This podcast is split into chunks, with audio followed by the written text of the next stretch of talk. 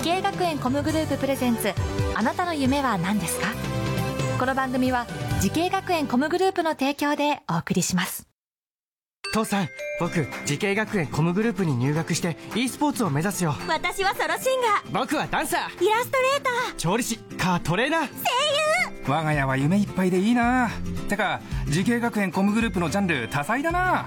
まだまだたくさんの夢を応援します。滋慶学園 COM グループで検索滋慶学園 COM グループプレゼンツ。あなたの？あなたのあなたの夢は何ですか？こんばんは浜谷健二です。今日から3日間は東京西葛西にある東京ホテル観光ホスピタリティ専門学校からお送りしております。今回のお客様は滋慶学園 COM グループ教育顧問で東京ホテル観光ホスピタリティ専門学校の学校長小川雅人さんです。よろしくお願いします。こちらこそよろしくお願いいたします。いや今夜から3夜連続ですね、はい、小川さんとスペシャルトークでございます。お世話になります。はいお世話になります。さあ小川さんはエアラインね、えー、全日空出身ということで、はいはいはい、えー、でまさかのパイロットとかいやもうちょっとパイロットの方は才能がないとなれないんで あの一般職のあの地上職でやってます地上職ということでね、はいはい、い。やちょっと3日間ですけどね、はいはい、えー、お話いろいろ深掘りさせていただきます。よろしくお願いします。はい、お世話になります、あなたの夢は何ですか？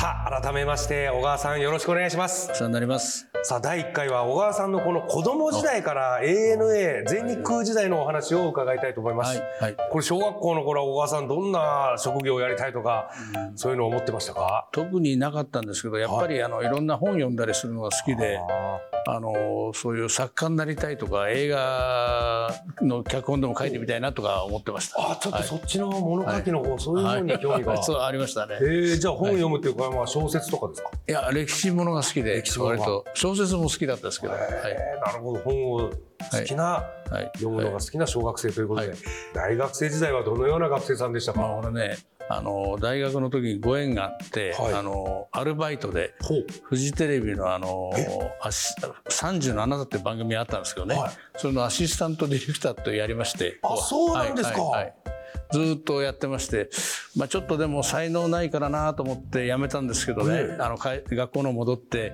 就職したんですけど。そうなんですか、はい、そんな経験もされて、はい。えー、大学生時代はそういうアルバイトとかもして、でその後こう全日空に入社するんですけれども、この就職活動とかはうまくいったんですか？あの、まあ、すんなりと。ご縁があったのは全日空だったんですけど、まあ、全日空はあの漠然とあの今国内戦しかやってないけどそのうち国際戦出るだろうし、大きくなりそうだから、まあ、あの誰でもチャンスあるかなと思いまして。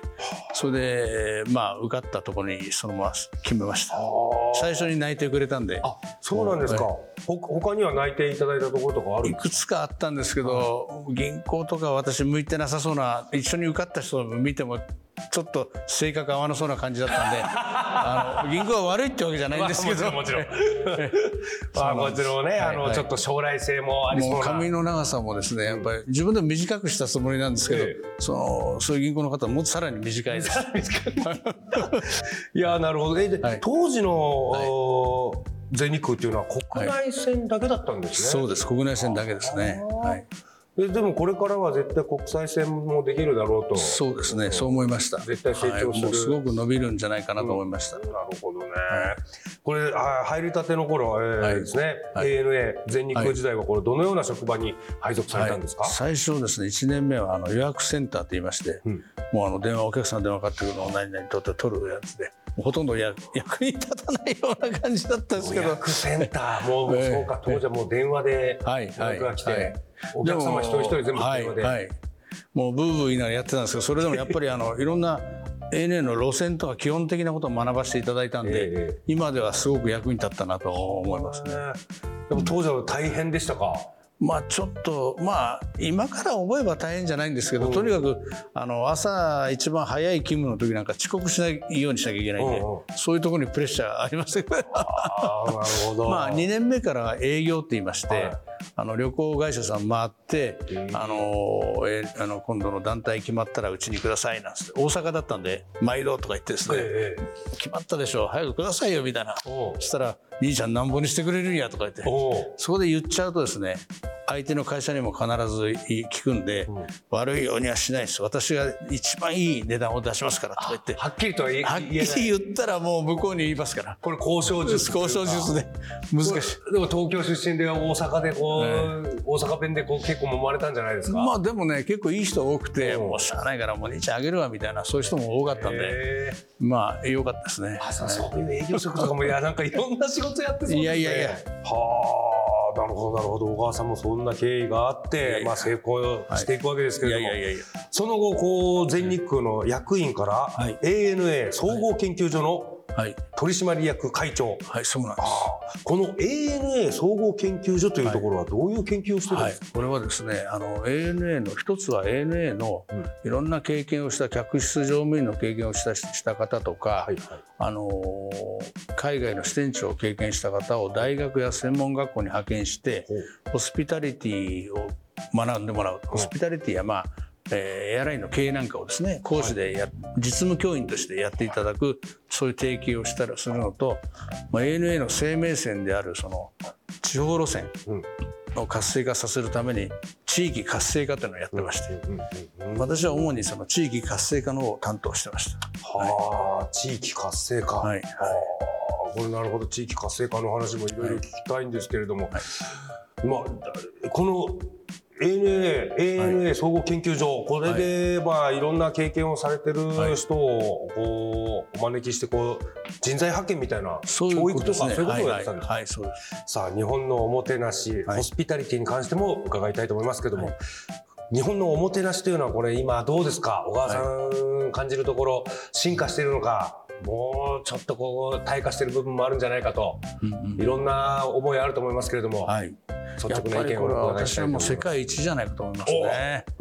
日本のおもてなしは世界一、やっぱり日本人ってやっぱり相手のためになってあげるのが、はいはい。まあやっぱり好きじゃないですか。はいあの ANA もですね、まあ、これ絶対っていうと今の職員の方にあれですけど、はいはいあのお年物の人も必ず出てくるんですよね。いやー日本は確かに落とし物届きますね、そうなんですよ。はい私もあの福岡空港であの携帯で電話してましてね、うんパッと呼ばれたもんでそのまま置いて、はいあの忘れて東京来ちゃったんですけど、はいはいすぐ届きました。はうんありえないでしょ。確かにありえ海外じゃありえないありえないです。っていうね、はい外国の方はもう本当不思議でしょうがないみたいなことをよく言いますよね。はい。じゃあちょっとこのねおおもてなしの話もまたちょっと、明日以降お話伺いたいと思います。ありがとうございます。はい、さあ今夜は、えー小川さんが、えー ANA 総合研究所で取り組んできたえー観光やホスピタリティのお話などを伺いました。今夜から3夜連続スペシャル。お客様は滋慶学園 COM グループ教育顧問で東京ホテル観光ホスピタリティ専門学校学校長の小川正人さんでした。ありがとうございました。どうもありがとうございました。さあこの番組は YouTube でもご覧いただけます。あなたの夢は何ですか？TBS で検索してみてくださいそれではまた明日。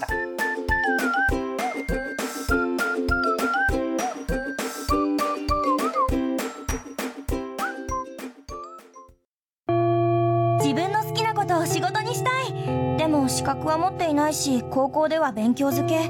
私の夢を叶えられる専門学校があればいいな。あなたの夢は何ですか？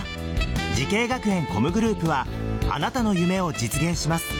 今すぐホームページを滋慶学園 COM グループプレゼンツあなたの夢は何ですか？この番組は滋慶学園 COM グループの提供でお送りしました。